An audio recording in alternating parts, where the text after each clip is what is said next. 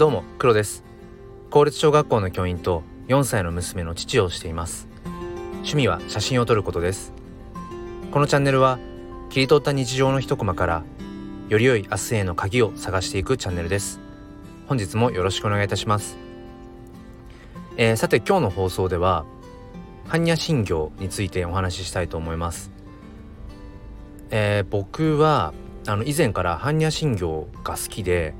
あの何が好きかというと初めは全くその言わんとしている内容とかも全然分かっていなかったんですがあのその般若心経の文字の並び、まあ、漢字でこうザーッと並んでいる文字面っていうんですかね。なんかそれがそもそもなんか見た目が好きでで、えー、そのそれをね唱えている音声とかを聞くのもなんか好きで響きが好きというか、うん、でなんで僕はこの般若心経のその並んでいる文字だったりだとかその聞いた時の響きが心地いいって感じるんだろうなと思ってあの意味も調べたいなと思ってあの般若心経について少しまあ本をね読んだんですけれども、まあ、ざっくり言うと般若心経の、まあ、言わんとしていることっていうのは、まあ、あらゆるもののその執着を手放す、えー、それによってまあ本来本当のねこう幸せがつかめるっていう、まあ、そんなことをあの言っているんですが、まあ、細かくその一文一文文字と照らし合わせながらその漢字のね、えー、意味と中身をこう照らし合わせていった時に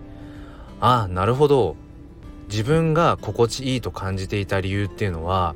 やっぱり中身にもあったんだ。そのね言葉の意味にもあったんだっていうことがすごく分かって何て言うんですかね。その本当の価値にははその知識としては分かっていなかったけどなんかそれを目とか耳でなんか感じ取っていたんだなっていうところにたどり着きました。だからその般若心経っていうものがすごいこうエネルギーを持っているのかあのまあ HSP 気質の僕が僕だからこそそういうなんだろうなえーと、見た目と響きからそういう本質的な部分も感じ取っていたのかはわからないんですけれどもなんかすごく自分の中であのストンと腑に落ちたところがありました。うん、で結構それって普段のまあ生活の中でもあるかもしれないなと思って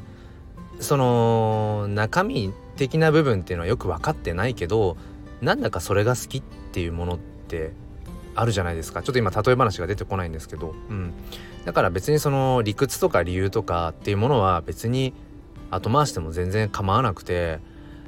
少なくとも自分が心地いいと感じているものっていうのはきっと自分自身が心地いいと感じられる要素がきっと詰まってるんだろうなっていうふうに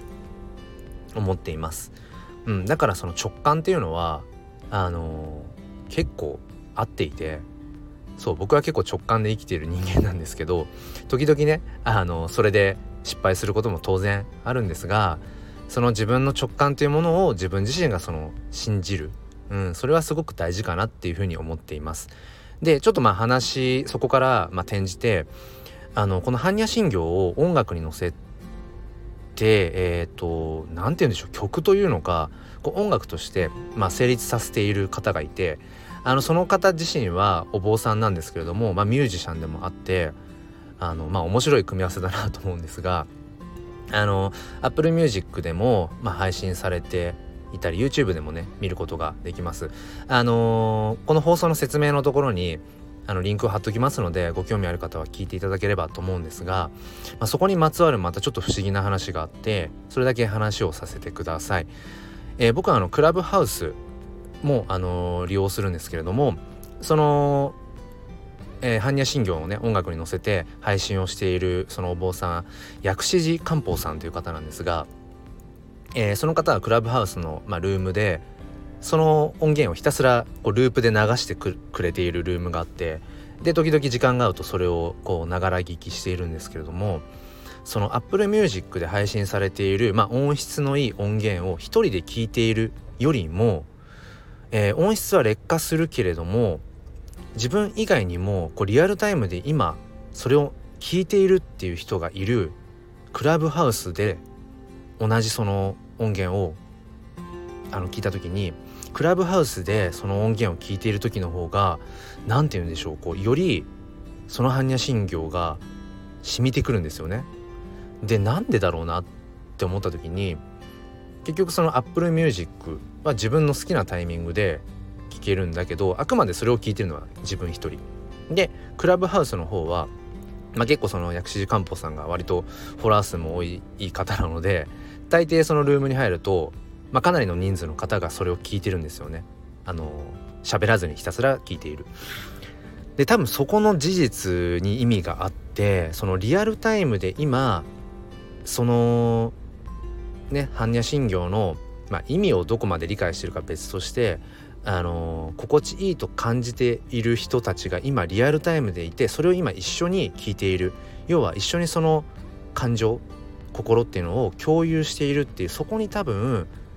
なんか無意識に価値を感じている。自分がいる。だから多分その音質のいい音源 Apple Music で聞くよりも YouTube でそれを聞くよりも音質は下がるけどあの今現在っていうそこの価値のあるクラブハウスで聞く方が多分自分はより意味や価値を感じてるんだなっていうことを思いました。えーまあ、今回の話は その般若心経のね持つあの話あの力力というか、うん、自分が感じる心地よさについてだったんですけれどもあの僕は全然その宗教的なものとか一切あのまあ興味がないって言ってしまうとね語弊がないあるんですけど全然その宗派とか関係なく本当に生きているので、まあ、たまたまその禅の考え方が好きだったりだとかまあそこから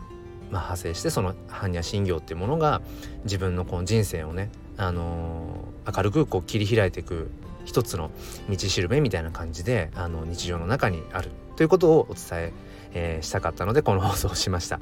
何か参考になれば幸いです、えー、最後まで聞いてくださりありがとうございました。それでは今日も心に前向きファインダーを。